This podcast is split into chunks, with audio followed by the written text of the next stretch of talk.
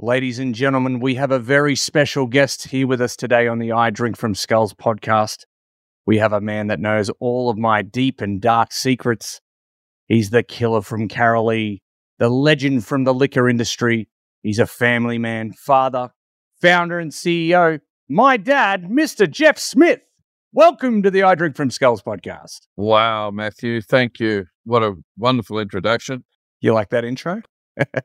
I loved it. That was special, but I don't know if I deserve it, uh, but I'll take it anyway. Uh, you're a killer. And um, once people get to hear what you've done and, and who you are, um, I'm sure they will agree. Let's go. I drink from skulls, drink from the skulls of my enemies. So, just on that note, Dad, who the hell is Jeff Smith? Well, firstly, I'm your dad and Jody's dad, uh, and and uh, Leanne's husband. But I was born in the late 50s, so I'm a baby boomer in Melbourne. I come from a really close family. Uh, my mother, her whole life was about her family and her children, and uh, and she instilled those sort of things into to to, to all our kids. And uh, my father was a civil engineer, so we travelled around Australia a lot. Uh, we probably spent two years in any town or city, and uh, I did that from you know grade one right through to when I ended up at St Edmunds in grade eleven and finished my schooling in Ipswich, uh, doing a stint in North Queensland at a um, a great boarding school called Mount Carmel College. You know, for a lot of people, going to new schools and having to you know make new friends and it's it makes it tough growing up, but I learned a lot from it because I met new people, I uh, learned about new places, and um, yeah, it, I think it's better than sitting in one spot for 40 years, just moving around and learning about this great country. Yeah, nice. So you've been you've been around the block a little bit. Is that what you're saying? Oh, I've been around the block a lot, Matty. You know that. Uh, uh, so I, when I left school, I studied accounting and administration at QUT. Um, I only ever had three jobs. The first one was at a transport company called W. Quince Co., sort of a junior clerk there, and I was studying at QUT and I moved to a company called Dorf Industries, who are a major uh, manufacturer of plumbing products. Most people would have heard of Dorf Industries, and uh, they were a great company. And I was with them for six or seven years before I moved into the wine industry, a company called Samuel Smith and Son Yalumba Wines, uh, where I spent the next nearly 30 years. An amazing family owned business, the biggest family owned winery uh, in Australia. The Samuel Smith and Son was Yalumba, plus uh, lots of other brands, agency brands, uh, beer and whiskey, but mostly wine, and um, very, very prominent in uh, imported wines. And a great company to work for, a family that made you part of their family, and uh, they taught me so much in life and in business, and uh, great. They were great people to work for, and that's why it was hard to leave them. That's why I stayed there so long. I love that. You mentioned there's something there that I, I want to dig into a little bit more. You got your base doing accounting numbers and sort of bucking the trend by, you know, most accountants, they might stereotypically be a little bit boring, wear glasses, you know, all that sort of jazz. But you became the state manager of uh, what ended up being a very dominant and powerful um, and successful wine company, liquor company. So I'd love to dig a little bit deeper into that, you're only was it 26 or 28 at that stage where you became the state manager? Yeah, I was. Um, I think I was 26 when I first went to work for Samuel Smith and Son Yalumba Wines. Gotcha. And I went there as an accountant, administration manager, and uh, I wasn't a trainee accountant at Dorf, and I didn't like accounting. So the general manager of that business, I, he uh, he realised that, and he realised that I wanted to get out and sell, and I just had this this itch that had to be scratched. I wanted to sell, and uh, I didn't want to sit and count. So he he uh, he realised that, and he uh, we spoke a lot. He was a great guy, and so I went out as a sales rep. Uh, I did Toowoomba, um, Ipswich for Dorf Industries, and there were some great. So I did stores like Mad Berries and Mitre Ten, and and sold tapware. And I was in my early twenties, and I just and I did fairly well. I ended up with a promotion to uh, to the assistant sales manager, and I just had the bug, and I loved it, and uh, I didn't want to go back to accounting. But uh, the guy who's the accountant at uh, at Dorf Industries moved over to Yalumba um, about twelve months before I did, and uh, he rang me one day and said, "You've got to come and join this company. Come over as an because I'm moving to South Australia." And he said there'll be an opportunity here for you, and um, and uh, they're just a great business and great people, and just come over as the accountant and see what happens. Well, you know, he was pretty right. He saw the future because uh, uh, within two years, uh, the state manager of uh, the business in Queensland made a misstep uh, that's all I want to say about that. But the boss came up. Um, he sat us around the boardroom table. There was two sales managers who'd been there for almost 10 years each. Uh, I'd been there two or 18 months as a, an administration manager. And he had some keys in his hands and he said, okay, Kevin's gone. Uh, we need to move on. He flicked the keys across the table. They landed in front of me and he said, Smithy's the new boss. and these guys were, they went almost purple with rage because I, I'd only been there 10 minutes.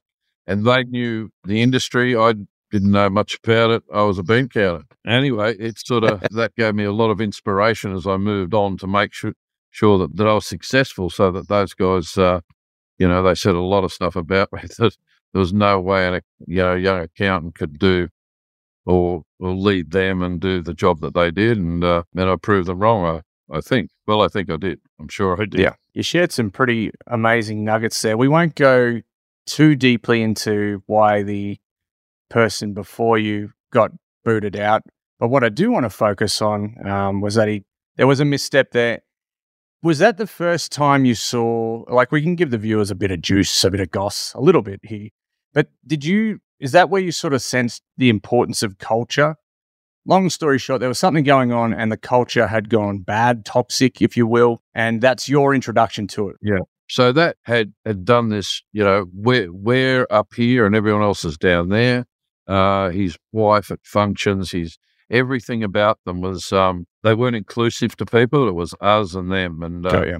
I learned a lot from that. I learned a lot from that, that, uh, you know, you, you can do much better by le- by leading people with you, including them, um, letting them make decisions, um, and that's what we based the whole genesis of our business around. Uh, so anyway, that inspired me um, to do it a different way, and uh, so I wanted my staff to be part of my team. I was just mad about selling. I wanted to sell. I wanted to grow the company by selling. What what could I do to make the brands bigger? So I put some some pretty good deals together. I went out and I met the biggest five players in the state. Uh, who in those days Coles and Woolworths weren't around, so they were independent hoteliers and they were good blokes. And you know, a few lunches here, a few games of golf there, and some good deals. And we were starting our business started to rock along a bit. And I came up with a concept that um, ended up being quite successful, and that was we put a deal together for a you know a family business that had four or five pubs that had bought X number of cartons off us one year, and we offered them an overseas trip with us, funded fully funded, and uh, if they purchased X number of cartons the next year, so it gave us you know, 10 to 15% growth year on year. And we did that with the, the top sort of 10 or 15 retailers in the state. And then we picked out some of the best restaurants and included them and used the same sort of concept. We made sure the trips were so good that everyone wanted to go on. Yeah. They, it was just every, everyone talked about it when they came back. They said how good it was and how well they were looked after. We didn't fly up the front of the plane and treat them like um, superstars, but when we, you know, when we got them there, so the first first one we did was to New Zealand, went to uh, a rugby test, um, and that was great. That was 1988. And the next one we did, I think we did to South Australia, really small sort of stuff. And then I sort of bugger this, we'll do something a little bit bigger. And we did San Francisco. Oh, wow. And uh, that sort of set the pace for the next 10 years. And, uh, you know, uh, as the years went on, we did Rio de Janeiro and Greek islands, you know, reality, they were sort of paying for the trip because they were buying more and more. They had to buy more and more every year. But it was was case related. They funded it, and they became a bit of a family. Publicans, older publicans, will tell you that went on our trips that they became mates and uh, they they shared a bond. And and Queensland, the Queensland liquor industry the publicans back in the old days were they were all great mates. They weren't competitors; they were great mates. Yeah. and we we were part of that. We were part of bringing them together, and uh, you know, lots of people copied us, and as time went on, trips became ho hum. But we did it. You know, we were the first ones to do it, and we did it well, and and we rewarded people for um for supporting us. I love that. I've done a lot of study and uh, research on uh, the principles of influence um, and persuasion and things like that. And what you've described there is one of the key things is like unity. You've created a family, you've created an environment that people actively wanted to be a part of, a real us and them thing that was so smart in the way that you've structured it because they had to buy they had to buy your stuff to get in the trip and people were making sure that they were on that trip but in within those trips you were building really strong relationships. And I want to sort of touch on that a little bit further um, because, like, you you started as a 28 year old, very fresh to the industry. Fast forward 30 years, you guys, you, you'd build a business and a culture uh, that was had become one of the most dominant players in the game. Do you put that down to to some of the things you mentioned there, building relationships? Like these are things that people could do in any industry. Is that right? Well, yeah, I mean it, that that was part of it. The other thing was that we worked for a company. Uh, Robert Hill Smith had a, an ethos that you you over deliver. So what he put in the bottle was always, and what he sold it for it was always worth a bit more. He never left you wanting and saying, "I paid five dollars too much for that bottle of wine." It's not not a twenty dollar bottle of wine. He would give you a, a twenty dollar bottle of wine for fifteen dollars, and that there's a great lesson in that. So whenever people bought wines from Yalumba, or and and and most of the other brands at Yalumba or Samuel Smith and Son do, they over delivered, and um and they had a reputation for that, and uh, and you know I think that sort of follows through to most things in life. If you give people a good product at a good price, they'll come back and support you. Hundred percent. That's Yeah. a timeless, ageless value add there. That uh, if if you Yeah. get that right, It's pretty, Yeah. it's pretty simple. yeah, I love that. Yep.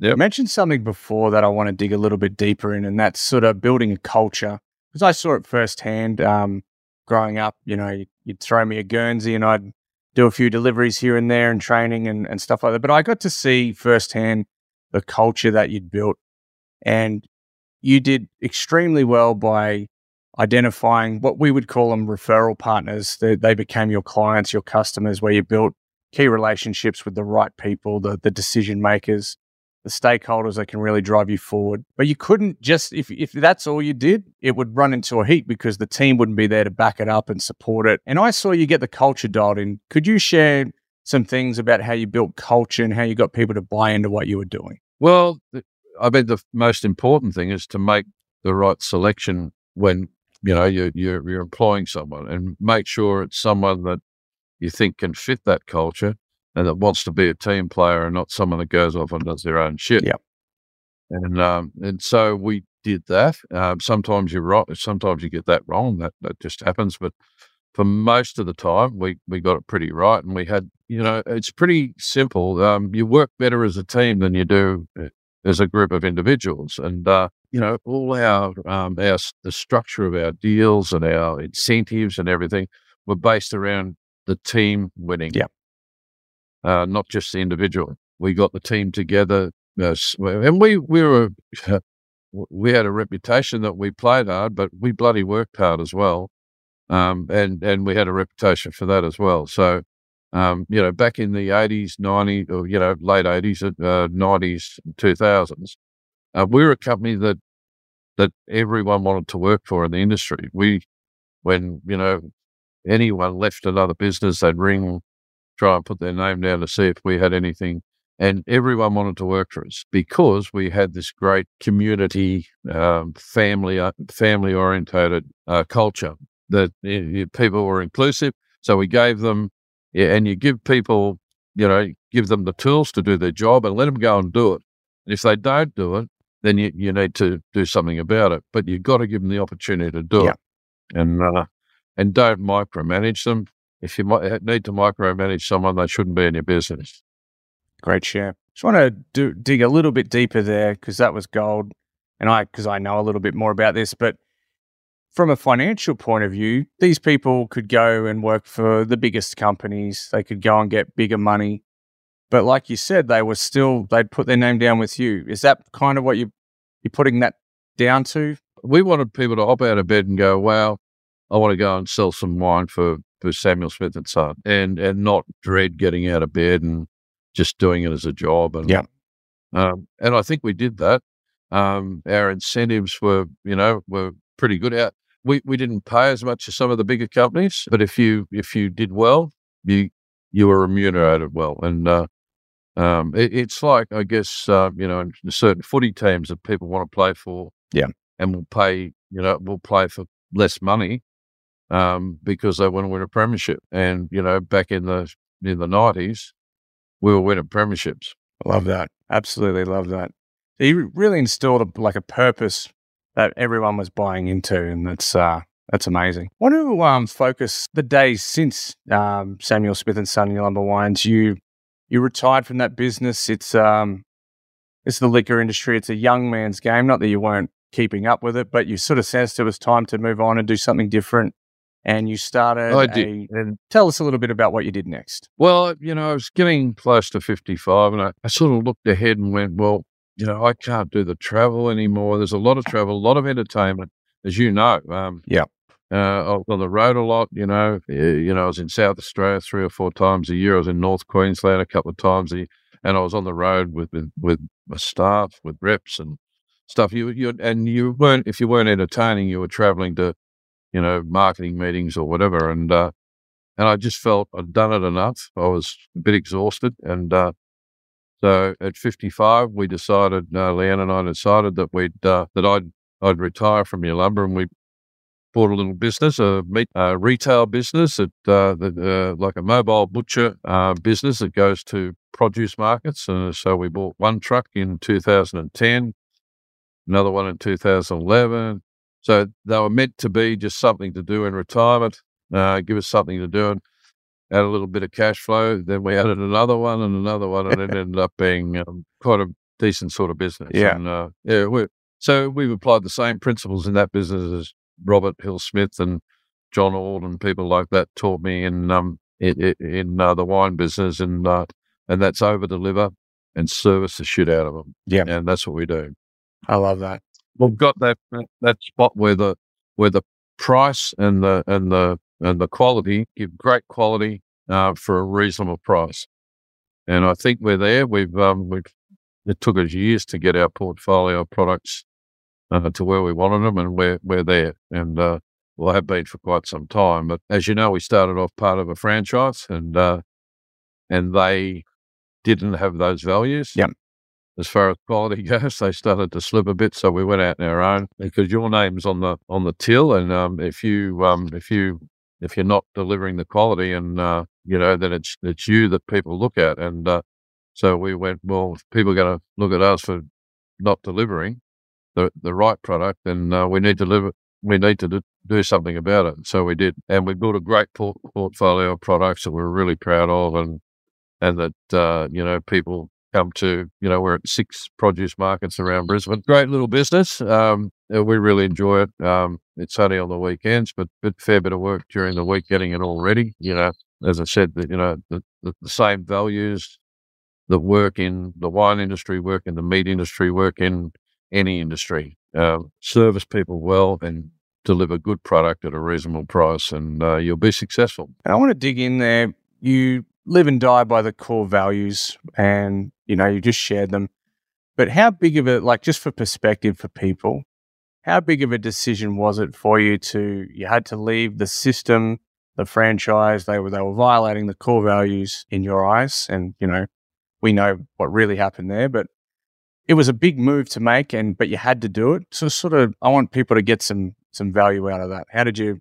You knew you had to do it. How did you make that call? Well, yeah, it, it was a tough one actually Yeah. because um, we weren't very experienced in well, we weren't experienced at all in meat, and we relied on them to do the selection of, of, of you know, with, with full range of of beef and pork and chicken, and and they bought it all and sold it to you and told you to put a certain margin on it and then resell it. And you just relied on them. Uh, we didn't know a whole lot about it, so we had to learn pretty Yeah. quickly. And but- but but we knew we couldn't keep. And it, you know, it, it's pretty simple. If you if you you give someone something that's not up to standard and you're charging them a not an exorbitant price, but a, a fair sort of a price, they don't come back No. to you. Uh, there's lots of other options. So lots of other people around that sell the same stuff you do. So you've got to give them a good experience and you've got to give them good value. So we went out and worked our butts off on that was uh, when we when we moved from there, we really worked hard to and we had, you know we had to build relationships. We got nine great suppliers now that that uh, farmers and um, you know in the poultry, uh, beef, lamb, and and pork industries that um, that look after us, and uh, they they share the same values we do, and uh, yeah, so it makes for a successful business if you deliver to your customers a good product at a good price. I think that's a it's a big takeaway there for anyone that's watching along. Maybe they've got the they've they didn't realize at the time, but they're in business with the person that does not align to their core values for any number of reasons. But particularly, long story short, if they're not delivering on what they say and it's just and you can't stand it anymore, you do have to make that that tough call, like you did, Dad. You- Yeah. You, had to essentially restart the business with with very limited knowledge. You went out and built relationships Yeah. with the right people. You have to make those tough calls. You know what, Matty? It kind it, it kind of shocked me a bit because in the wine industry, integrity is everything, and um, so everyone is so proud of the paddock that they own, that they grow Riesling in that paddock, and it's from this area, and that's what's great about it. It's that's its stamp. That's who it is. That's its DNA. Uh, we got to the meat industry, and you know, people were selling. These guys were selling us stuff that was supposed to be Angus and yearling and MSA, and it wasn't. Yeah. And there's a lot of that. So yeah, we we needed to to be with people who had the same sort of uh, values that we had, and integrity. We we don't want to sell our customers something that's uh, not what we say it is. Yeah. it, it yeah, that's really important to us as well Absolutely. and should be in any industry. But yeah, uh, wine industry is a great barometer um, or um, example of uh, integrity. You know, off off the charts. People are proud that they grow Riesling in the Eden Valley or uh, Shiraz in the Barossa Valley or you know Chardonnay in the Hunter. Um, because that's where those grapes grow really well, and uh, and uh, that's that's why you buy that wine. And you know, meat should be the same. That makes sense. Unfortunately, with some people, it's not, but with us, it is. And that, that same principle applies to construction, roofing, any any type of trade or service, anything in business at all. You've got to do what you say, and like you mentioned, if you can over deliver, you'll always have great customers. And Yep. Integrity is everything. Yeah. absolutely, no doubt in the world. any tips? I'm going to circle back to we we dug into it a bit before, but any tips on building teams and, and culture and things like that before we move on to the next sort of thing? Well, uh, you know, the best thing is to that I always found was be inclusive with people, make them feel part of the. If you win, make them feel feel part of the win. Don't ever degrade anyone in front of someone else. If you need to get up someone, you pull them aside and do it privately. That's the worst thing you can do. But just you know, create a team environment by getting everyone together and incentive, making incentives group group related. That that really works. That you know, and you find people, you know, our reps used to ring one another and say, you know, I only needed to sell another five cards of this or ten cards of this. And they work as a group to try and get the incentive because, um, yeah, and even if it wasn't, you know, wasn't a huge financial incentive, just the the the fact that their team would be mentioned at the sales meeting that they sort of won most sales for a particular product was incentive enough for them to, you know, get in and have a go. Yeah, it's just part of part of being a team and um and giving people the responsibility. If you give them a, a job, you let them go and do it. And if they if they don't do it, then you do something about it. That works so well for us. And that came right down from the, the top in uh, uh, from Robert Hill Smith and and John Auld and Ralph Dunning and some of the greats of the wine industry. That was that was um, the way they built the business, and it, and it's so successful. For full perspective for our viewers, what was the size of the team um, in Queensland and, and Australia wide? Ooh, I had 55 odd staff in Queensland and uh, about 65 in New South Wales. So, and then, you know, the wineries and, uh, you know, production and all that sort of stuff. There are a lot of, lot of stuff. So, you know, maybe, maybe seven or 800 people. Um, Not small. no, no, big, a big family business. Yeah. Yeah, Yeah. that's great. I'm going to move on to a bit of a different subject, um, being a dad Sure. and, a, and a role model. I want to talk a little bit about that. Um, you've you've seen you've had the the highest of highs, the lowest of lows with being a dad. Um, you've always been a great role model, being successful in business and family and stuff like that. But with with myself, it's it's reasonably well known that I had some troubles in my twenties with uh, like drugs and alcohol and addiction and things like that. And Yep. you helped me get through that. That sort of thing I'm seeing a lot in in the industries that I help people with. So I wanted to talk a little bit about that. Like what advice have you got for dads out there? How can they what what did you see work well um, firsthand dealing with some of that harder, heavier stuff that a lot of people go through? Well, Um, just yeah, we knew that you're a good person, and um, that's the ingredient. That's the main ingredient. You, if you were a sort of a write off and couldn't give it, we, we knew you went off the path a bit, so to speak. Yeah. But we knew there was a good person there, and um, we knew that you could get back on the on the, and so we supported you right through as much as we could. We didn't, um, you know, some people will run away from a problem. Yeah. We we we thought we ran to it because we knew you'd come through it. You know, there are others, other people that have different sort of, you know, they might might be able to come through it because they don't want to come through it. Yeah. But um, we knew that you would. The ingredients are there. You're a good good person, and we'd instilled um, good family values into you, and uh, we knew they'd come through. And I had mates say to me, "Look, don't worry, Matthew's a good kid, and you're a good family." And he'll he'll come through this, and uh, that that helped us through all that. And uh, we're so proud of what you've done. You you've come through that and uh, come out the other side with flying colours. And your mother and I are so proud of you. thanks, Dad. I'd cry, but it's not uh, it's not part of my brand. I'm I'm all about drinking the tears of haters and stuff like that. But I do appreciate it. Skulls don't cry. but I sure do appreciate that. And I think some people will get some value out of that too. Because any type of addiction or all ty- all families of all shapes, walks, and sizes go through different problems. Yep. And you back them as best you can.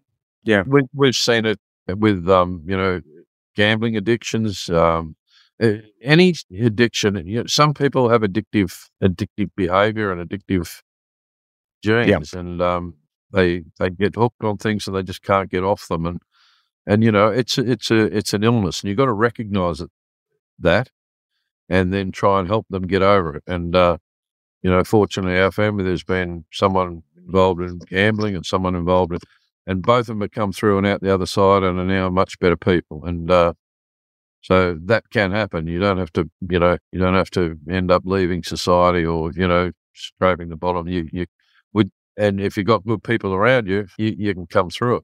Yeah. and you did, and we were really proud of that.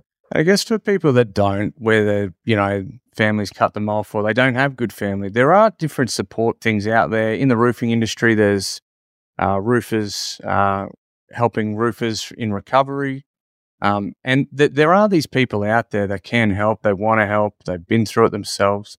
So if you are struggling, we you know got to build that support base. You got to want to do it too. There's no, there's no denying that. Yeah. And, you know, everyone should try and, you know, no matter who they are, whether you're related or not, Yeah, uh, if you're a friend or um, just even an acquaintance, if you can, you know, whisper something nice in someone's ear and help them get back, every little thing helps, you know, get them back on the path. If they, they're two foot off the path and you can put a half an inch in towards them getting back on the path, then you've, then you've helped. I've always believed in that. And, um, you know, I've always believed in, you know, treating people the way you want to be treated yourself. And, uh, and, you know, I think that's worked, worked well for me in life. And hopefully it's worked well for my children and my grandchildren. Yeah, fantastic. Before we wrap up the this bit, a little bit on addiction, I will share when you can put your addictive personality to the right thing. When you find that thing, you're very, very powerful because You've got that Yep. supreme focus that not many people have. Um, and I found that with Yep. advertising and business and stuff like that. So, yeah, just thought I'd share that. Yeah. Um, all right. One one could say that you're addicted to skulls and advertising now, which is, which is not a bad thing to be addicted to. Most definitely. on a on a lighter note, where to? What's what's next for Jeff and Leanne Smith? What are you guys doing in? Like, what are your plans and do you want to do? well, we think we'll go through to Christmas. We want to. Uh, Jody wants to keep the business going, so she's going to take it over, and uh, we're going to retire at Christmas. we and we'll still do some stuff. We'll still do the buying for her, and admin, and um, uh, but we won't be going to markets and doing the physical work and stuff anymore. Uh, she'll employ people to do that, and we'll start doing some traveling. Uh, we've got a few parts of the world that we we haven't been to the east coast of the US and Canada and uh, Scandinavia. We haven't been to. We've done, um, you know, all the all the real tourist spots like Rome and London and Paris and those sort of places. We've done them to death a little bit. So we want to get off the beaten track and do one really good overseas trip, and then do a few uh, trips around Australia and uh, you know different places in Australia, and uh, just enjoy our our uh, later years. And is that something you you recommend um, people do? Because some people like you you the way you did business and life, you you got to experience a lot of things along the way. Whereas some people, like you worked extremely hard, but some people all they do is work and they don't get to experience life, and then they get to the end of the the journey and they might not be able to do it. Is is there any advice there for for people? Well, yeah. So, uh, you know, we've had, uh, Leanne and I have had probably half a dozen pretty good friends in the last four or five years um, go earlier than we would have, you know, in their early 70s or whatever.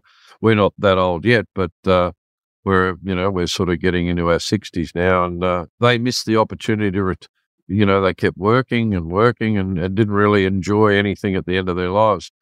We just think we'd like to have five or six years where we just don't have to worry about um, you know you know stock coming in and um, staff and uh, you know waking up early and all those sorts of things you do when you've got a business um, and just um, waking up and looking at the surf and you know just enjoying life and uh, uh, that's what we want to do. We've seen it, you know, people retiring too early and um, uh, or not sorry, early enough? not early Yeah. enough. Uh, Yeah. uh, the other side of that is, you know, we know a lot of people that have retired too early and um, and haven't had a plan, um, and uh, you know they go a bit stale and get a bit bored, and uh, Yeah, so it's important. It's just as important as you you plan your working life to plan your retirement life, and don't don't waste the time.